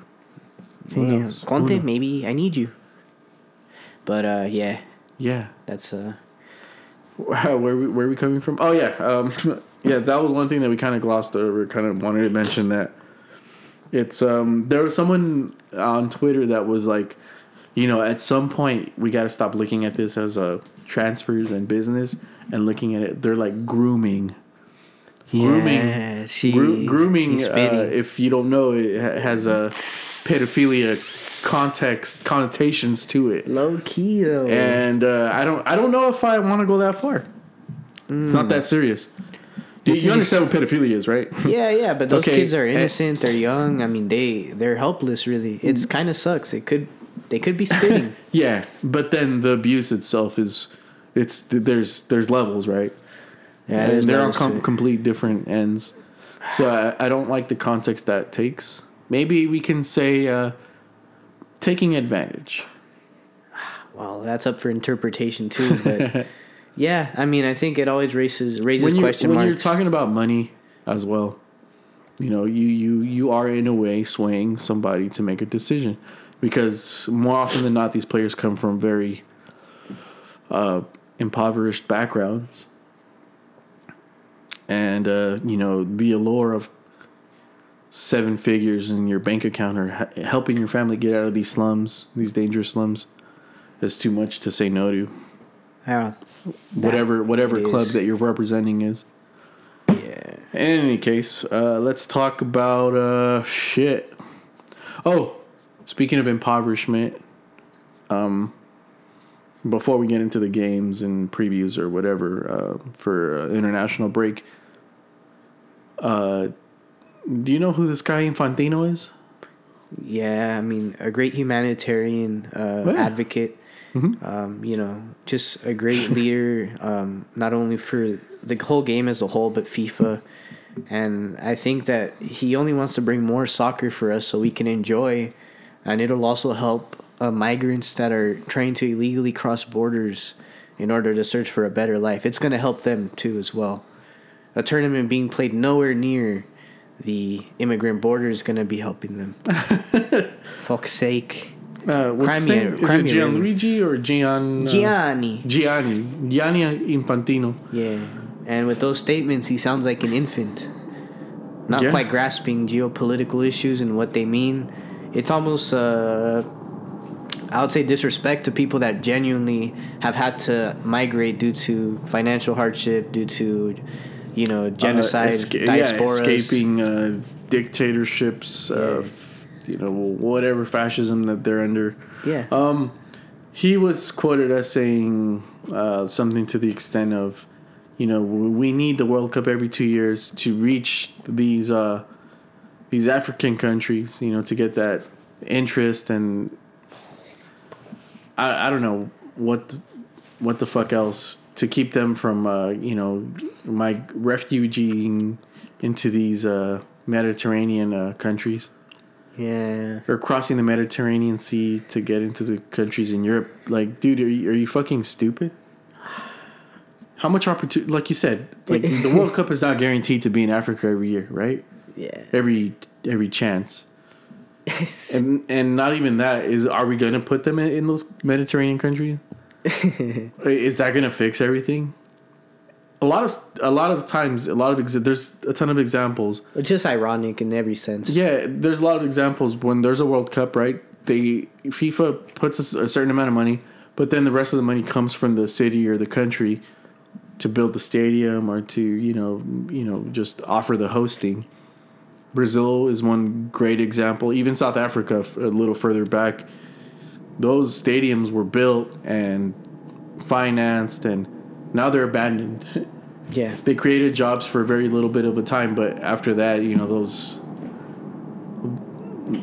they're they're they're really just monuments at this point, just you know, relics of, of a of a tournament that happened at some point in their history, but they weren't necessarily hugely beneficial in the long term. Mm-hmm. So Yeah. that, that's such a fucking absurd ass way of rationalizing a, a a biennial or was it by yeah biennial yeah, biennial. Yeah. biennial World Cup? It's stupid. And it's ironic too because the building of the stadiums in Qatar is sanctioned by FIFA benefited off migration. So, uh, Yeah, in, in any exactly. case, how would it even benefit it? It- It's just a tone deaf statement, and I think it's really for the people that aren't educated. It's just like a buzzword that they can be like, "Oh, he he- he's doing it for the good," without rationally thinking about what he's really saying, and he's just, you know, he's just trying to validate. He's tugging at anything really to try to validate the biennial World Cup, even kind of making up fake scenarios like that. Like migration is not going to be affected by a tournament held in the winter or you know even held every two years it's people are going to do what they have to do regardless of what's going on with football sometimes Yeah, and I have a feeling that the World Cup is going to start swinging. Like it's not necessarily going to be every two years. It's going to like sometimes it's going to be every two years. Other times it's going to be maybe two and a half years, and then after that one it's going to be one and a half years. shit You know what I mean? oh well to, to make up for the shift of the timing Mm-hmm. Yeah, because I think they're going to start accommodating countries that that have it in, in their winter, or I'm sorry, their summer. You know what I mean? Because traditionally it's always been in the European summer yeah or the northern hemisphere summer because it's our summer too. Um, but anyway, yeah, it's just such a tone deaf fucking thing to say, and it it really doesn't make sense. But anyway, uh, let's do the um, the reviews, and then we'll get into some international break previews. Jeez Um, let's see here. Uh, fuck.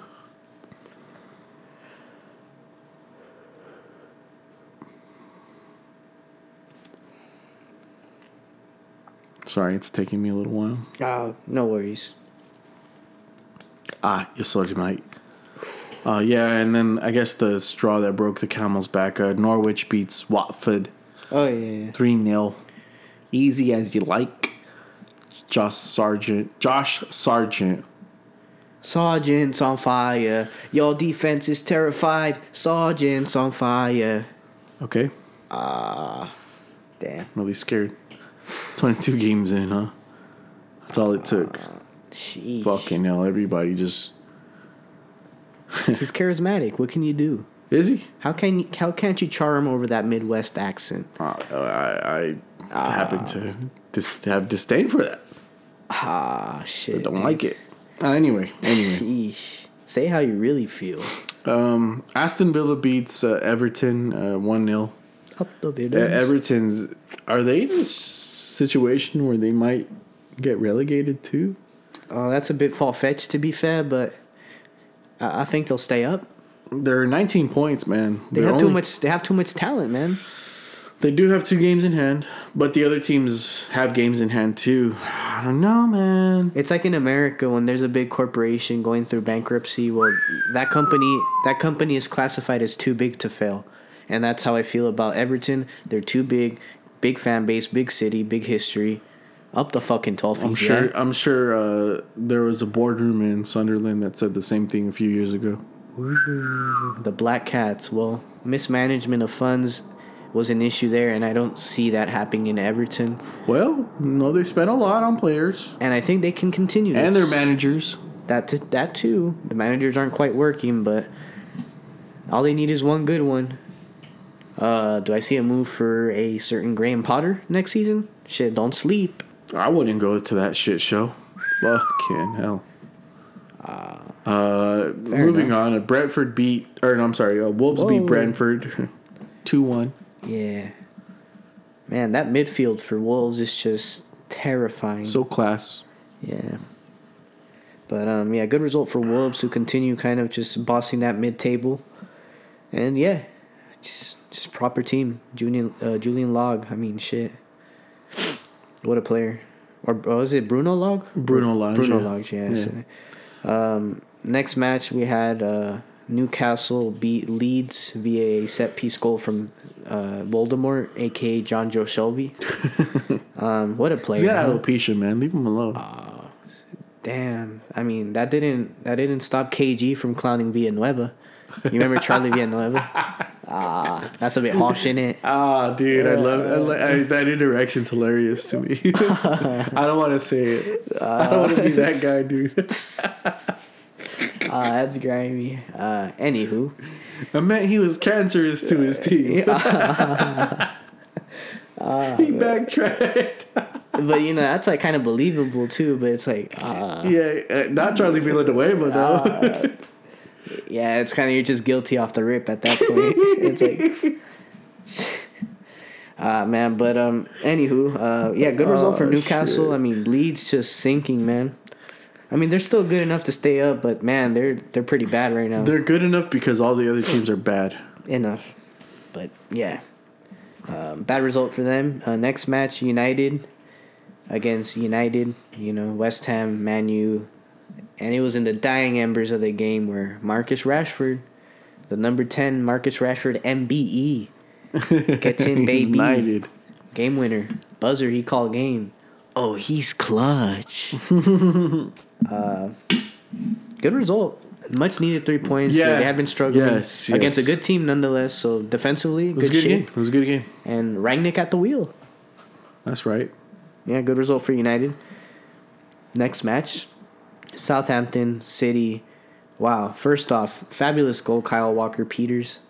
I mean, just a great transition goal, and he caught it so beautifully off the half volley. I think. You know, I will me. say though before before you move past uh,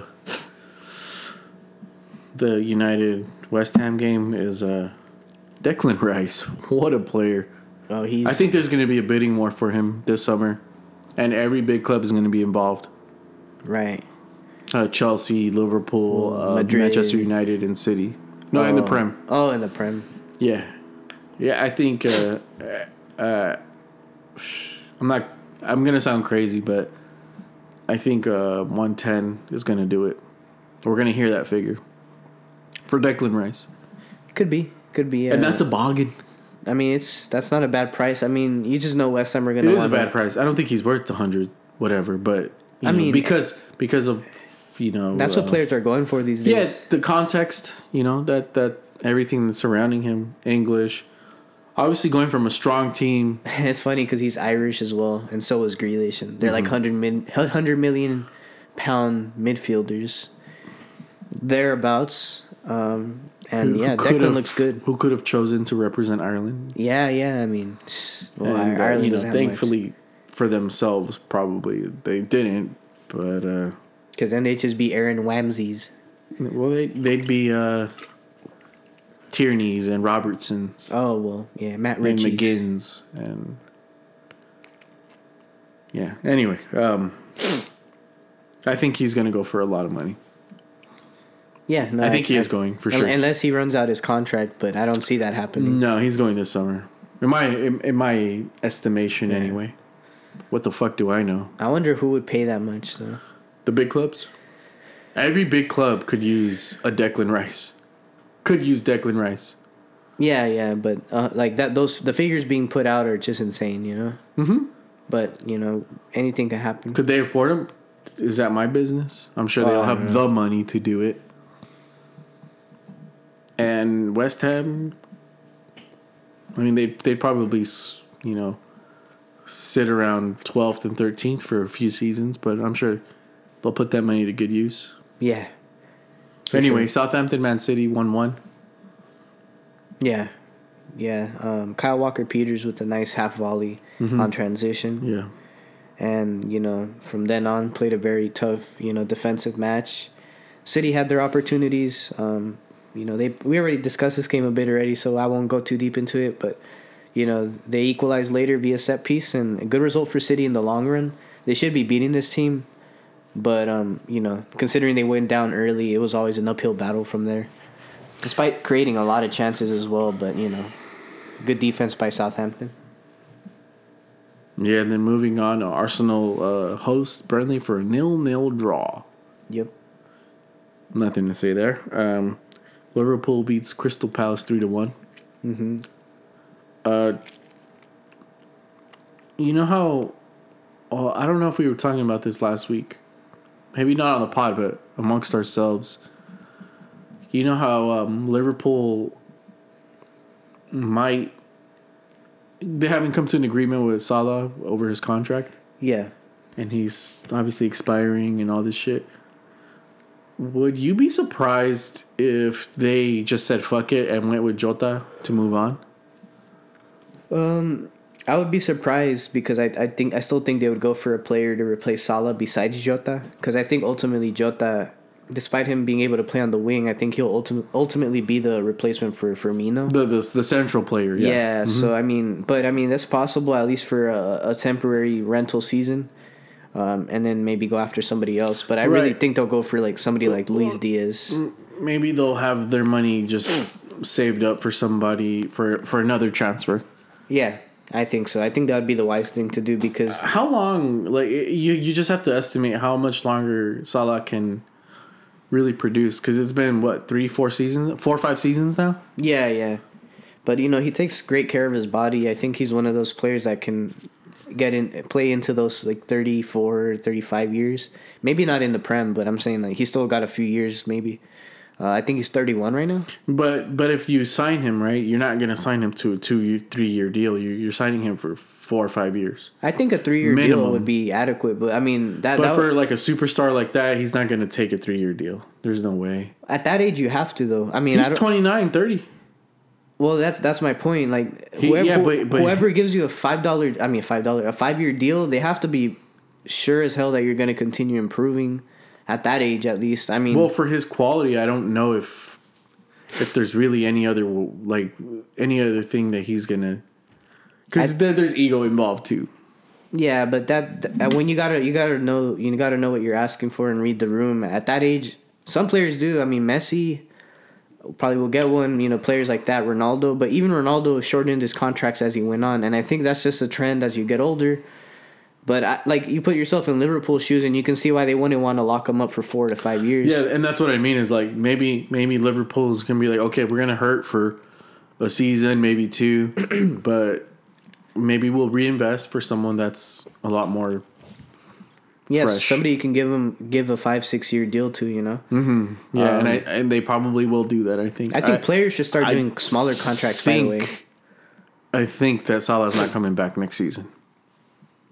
Yeah, I, I, I really I, I don't know. I can't tell. It's really hard. I just don't know how Liverpool would react in, in these instances. You know. Yeah, but Jota's he's been playing great. Yeah, he's one of the better players of, To of be the fair, season. to, and to be fair, he has played alongside Salah for a lot of those goals. So Yeah, and Mane and, and you know Firmino. I mean, this is he has a very talented front three, and I think in the system that Klopp plays, they're gonna eat always. You know. Um, Yeah. And Jota, because Jota was a top player at Wolves, but the numbers were not the same, and there's a reason why. they were know. good, but yeah, not nowhere near as good though. I right. mean, I mean, quality quality helps.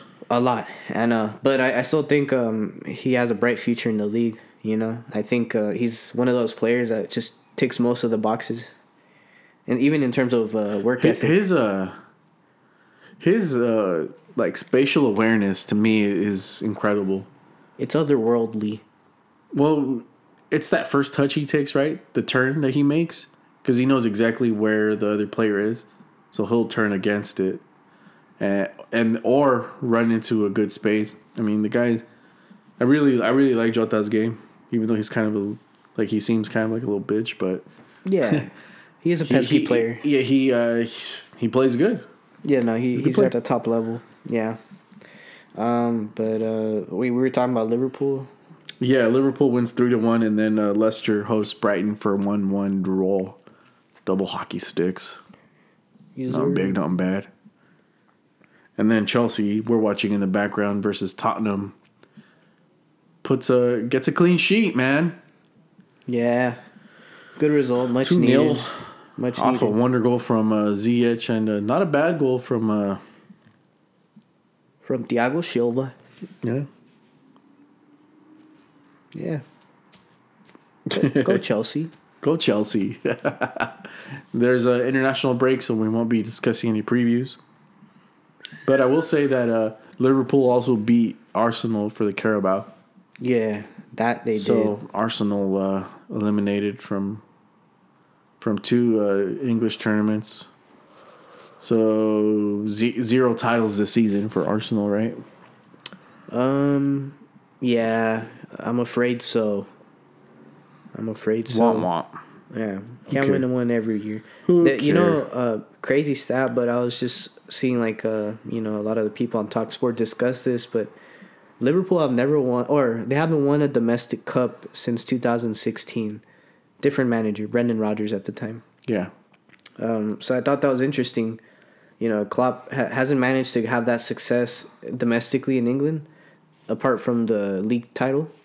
So I mean, maybe this is their year where they can secure one. You know, for the That'd trophy cabinet. Yeah, yeah, because they're, they're up against. Uh, oh, they're up against Chelsea. Yeah, it's a good it's a good matchup. I mean, really, Klopp only has two trophies in his time there, which is crazy. Like I, I didn't when they said that I didn't believe that, and I was like, what? Oh damn, Yeah, really? But yeah. the two biggest you can want though, but in separate Yeah, moments. yeah, and they were really close once, obviously with that league title. Oh, twice really if you want to go to back to Brendan Rodgers, Yeah, but almost. yeah, but well, I mean, we're talking about Klopp, right? Oh, in Klopp era, yeah, but in Klopp era they were close, but you know, Yeah, they brought it home though. I mean, you know, the they hadn't won the league in 30 years. Yeah. And then obviously the the Champions League. They went to the final twice though. That I think that's significant as well. Two years in a row. nobody really. I don't. I don't think that's something to be. I mean, it's something to be proud of for sure. But I mean, if you don't win it, you don't win it's it. not it's not a title, of course. Yeah. Um What do you do to hand? Maybe spraying the finger. yeah, but you know, historic moment for Liverpool uh, for them to get one with Klopp. You know. Mm-hmm. So good Yeah, opportunity. yeah, for yeah. Good opportunity. We'll we'll find out in a bit. Um, so moving on from that, we'll talk some World Cup qualifiers and get the fuck out. All right. Uh, so Thursday, tomorrow. Well, we're talking about Concacaf, unless there's any other Yeah, yeah. yeah. qualifiers that you want to refer to. No, that's good. Um, USA hosting El Salvador. Yeah. That should be an easy game for the U.S. They're, they're going to be playing at home in cold temperature with a very strong lineup. So, I mean, I just. I just think they're to boss it. You know, that midfield is terrorizing. You got Musah, McKennie, and Adams harboring in the middle. It's just, I think, one of the best midfielder mid, midfields in CONCACAF, if not the best. And, you know, just, yeah, it's not even fair. The more competitive match, I think, will be Jamaica and Mexico. But I think Mexico just have more experience, more unity to get past them. But that should be a very good one. Um, I don't know if you had any opinion on that one. No, I want to see what kind of lineup uh, Tata has come out with. He's had a lot of time to think about what uh, rotations he wants to use, what what what tactics he wants to employ. So, well, we'll see. I mean, it's uh, uh, you know that that last one was kind of painful with the the loss against US. It's been a good two months since then, two almost three now. Yeah. Sorry, mate. No, I mean, wait, wait, wait, wait. Oh, what a player. Uh, Bryan Gil. Bryan Gil Salvatierra. Man, that dude looks like a player from the 80s. Yeah, that dirt on his lip. Yeah, Harry Winks, man, what a shit player. Then why is he still playing? Fuck, he's British. yeah. But um, yeah. Uh, but ultimately, U.S. I have a four 0 win. Uh, you U.S. versus El Salvador. Yeah, t- two three nil. fair enough. And El Jamaica, Salvador Mexico. just wants to score with you against long shots. Uh, that one's gonna be more competitive. I think. Two, yeah, two one. Two one. I wouldn't be surprised at a two 0 uh, in Mexico's favor. Yeah. Interesting. Mm-hmm. Um, next match, um, Honduras, Canada, uh, Canada. Canada. Yeah, yeah, yeah, yeah. Well, Two 0 Honduras is at home. Yeah, but They're a pretty good team, and I think They're got pretty over their COVID issues. But they're they're they're not that good this year. They're not that good, but they're pretty good. They're, nah, I I, I They're mean they're okay, they're pretty good for their for their level. They're pretty good. they're they're I mean, they're not they're not at their best like that we've seen them, but they're literally ranked behind El Salvador, Panama. I mean, they're just like they talent wise, they're just they they don't really have football right now. It's weird, uncharacteristically. Historically, I totally agree. One of the better ones, Mm. but yeah, I don't know. currently, I don't. I mean, aside from Choco Lozano, that's like their guy, and then after that, massive drop off. But you know, um, They have they have uh, they have okay players. They're not like, terrible. They're not they're not completely terrible like Costa Rica. oh, that's I think they're that's like around their level, in fact. But I mean, that Yeah. that, that team is the Yeah. bottom scruff, in El Salvador included. You know, it's like um, it's just. I I just think Canada Canada is just too good. I think it's a one one draw. Uh, I have two 0 possibly three 0 Um, they, you know, Canada is the, the group leaders for a reason, and I feel like they've been bossing this whole table. To be Uh, fair, I wouldn't say bossing. oh well, it's reflected on the table. They're up. They're number one, They're number one. not second. They're not number one. They're not bossing it though. al- almost 'Cause ain't they, they've, enough. they've lost games. Not a lot actually. They've actually managed decent results against the U.S. Decent result against Mexico. I mean, it, it's just I'm saying like it's clear that they're they almost They're, have their ticket in. They're good. Yeah, no, I think I think it's the three, the the three headed dragon. Right. Um, but I, I just I just think that they'll win. That's and I think the next match is much more competitive. Although I'll give Oh, the upper hand to. Panama. Yeah, Panama is a sneaky good team. I'll say I'd say They- they're they're really good actually. They're better than Honduras for sure. Yeah. Better than I think they're they might have a chance at nabbing that last spot. I'm talking about that fourth position. Um, Yeah. With the playoff round. But um, yeah, I, I have uh, Panama winning two one. I think that should be That's fair. enough. Yeah, two one, two nil. Fa- fair enough. And then on there. Sunday, uh, Canada versus USA. That's a that's a good one, and Canada's at home for that one. Yeah. I don't know how much more different it is than uh, what USA's calling home. It's very similar. I think. Um, well, the, the glaring miss is is Alphonso Davies, and I think that's an area where the U.S. is gonna target. They have good players on both wings. Timo Weah has been playing pretty well for for Lille. I think they're gonna make it a, a nightmare for them. I could see it either being a draw or a narrow U.S. win, but I'm gonna go with the U.S. win three two. Damn, that's a lot of goals. Yeah, I mean, uh, with with teams that are both teams that are really missing defenders, but more importantly, you know, Canada, who actually don't have that great of a defense, but they're, they they usually get carried by their bright attack, Cyle Larin, um, you know, Jonathan David, and so forth, De Hoilett. Um, but yeah, uh, like I said, that's my U.S. prediction. Um, I don't know if you have one. I'll say US um, one 0 One 0 fair enough. Uh, next match, Mexico Costa Rica. I think this should be a game Mexico That's needs. cake. Yeah, this is a, a must win. This is gonna trick people into thinking um, Mexico are for real. Chucky's gonna get a brace probably, and I don't know um, Antuna or something, and it's gonna be three 0 four 0 Because Costa Rica honestly is uh, they're not that good right now. no, I don't think they're that good. Yeah, I think Mexico wins this They comfortably. don't, they don't have they don't even have prospects. Yeah, not that I know of. But I I see like a comfortable 2 0 win for Mexico. Maybe more, but I think 2 0 for sure. Um, next match, uh, Panama, Jamaica. That's a very good one as well. I'll, I'll have a draw on this one, though. I'll go 2 2. same, yeah, no, same. Next match, and that this one's much better. I like it because of the rivalry implications. Um, I'll give it to El Salvador two one. I I think um, they're just better than Honduras. Not only in terms of results, but I think last time they played, um, El Salvador played really well. Is it a rivalry? Yeah, yeah, definitely. It's a it's a two countries that in fact had a whole war over soccer. Um, like a Over soccer? Well, it was a it was one of the factors. Yeah, it's it's revolved around soccer. I Um, like that. Yeah. I don't. Uh, I mean, I don't. 2-2. I don't. Yeah, I don't. I don't really. Because I, I I remember seeing Honduras and thinking they're pretty good. I don't remember which game it was, but I I was kind of convinced that they, they were a pretty good side. Um, I don't know. I, I have nothing to gather that from. They they've played pretty bad in my opinion. But I mean, one thing that they do have is physical ability. They have big guys, you know, able guys. So that's one area where they'll always test you. But yeah, I'll I'll take two one uh, El Salvador. I'll take a two two. And uh, we'll go on to Wednesday, the second. Jamaica hosting uh, Costa Rica. I don't know. That's a. I don't know. Another two three nil. Yeah, two three. maybe one goal for Costa Rica just based off experience. But yeah, Jamaica's they're good. you know they they're call they're calling their best players now, and Michail Antonio and Leon Bailey they're they're starting to show up. Yeah, they're not as good as uh, some people might think they could be, and that might be due to Just manager issues. yeah.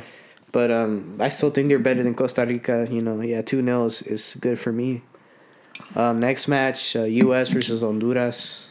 Uh, I think that's easy money for U.S. 2 0. Yeah, easily Could be more, I mean, last time they beat them what 4-1, 4-2? Yeah, it was it, it was pretty. Uh, I think that was a match that that had me thinking that Honduras was pretty good. yeah, actually, that might be it. Yeah, Yeah, because- because they played them really well, and and U.S. had no answers for the first half. and then Pepi came on, and the rest was history. Well, it wasn't because of Pepi, but yeah, sure. Well, he put the ball in the back of the net. Uh, I'm not. I can't tell you that every other player would have done that. And I mean, what a debut! but we can reflect on that later. El Salvador, Canada. That boy. Um, I'll take uh, Canada for the win. I'd say this is they're just too good. Uh, three one. Two one. Around there, two one possibly. Yeah. Uh, next match, Mexico Panama. This is a very good game.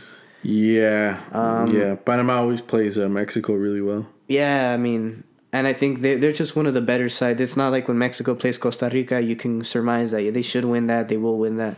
This game, I think it it, it border it straddles the border of a tie, but I'll give the benefit of a doubt to to Mexico, uh, for the talent they have, for the history, and And being at have home. two one. Yeah, two one. I think is a is a comfortable result.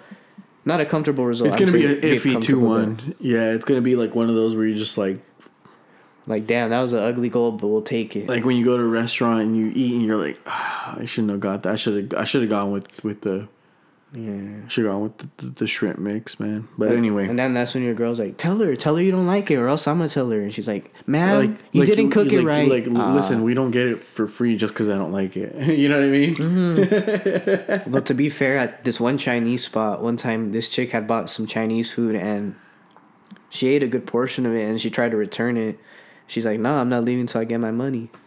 Well, actually, you told me that story. To be fair, No, the bitch ate the whole thing and she came back the next day. I was sitting there eating lunch and the lady's like, okay, where is it? She's like, no, no, this was last night. I ate it. But I want my money back. I'm like, yo, yo.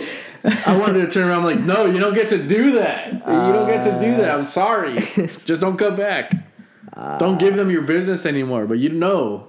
What Damn, the fuck? grimy. Yeah. but um, yeah, that's that. That wraps it up for our Concacaf games. Um, yeah. I believe that we will win. I believe That's that the we worst will. chant ever. Like, Timmy Howard. fuck you. Ah. Um. Okay. All right. All right, guys. That's the Bottled Soccer Talk podcast. Um. Any any parting thoughts? No. no, no. I mean, let's have some good games, huh? Yeah. Yeah. Come I'll- on, Pulley God. Yeah. Shit. That guy. Come on, Wonder Guy. Come on. What are you gonna do? yeah. And Wonder Kid.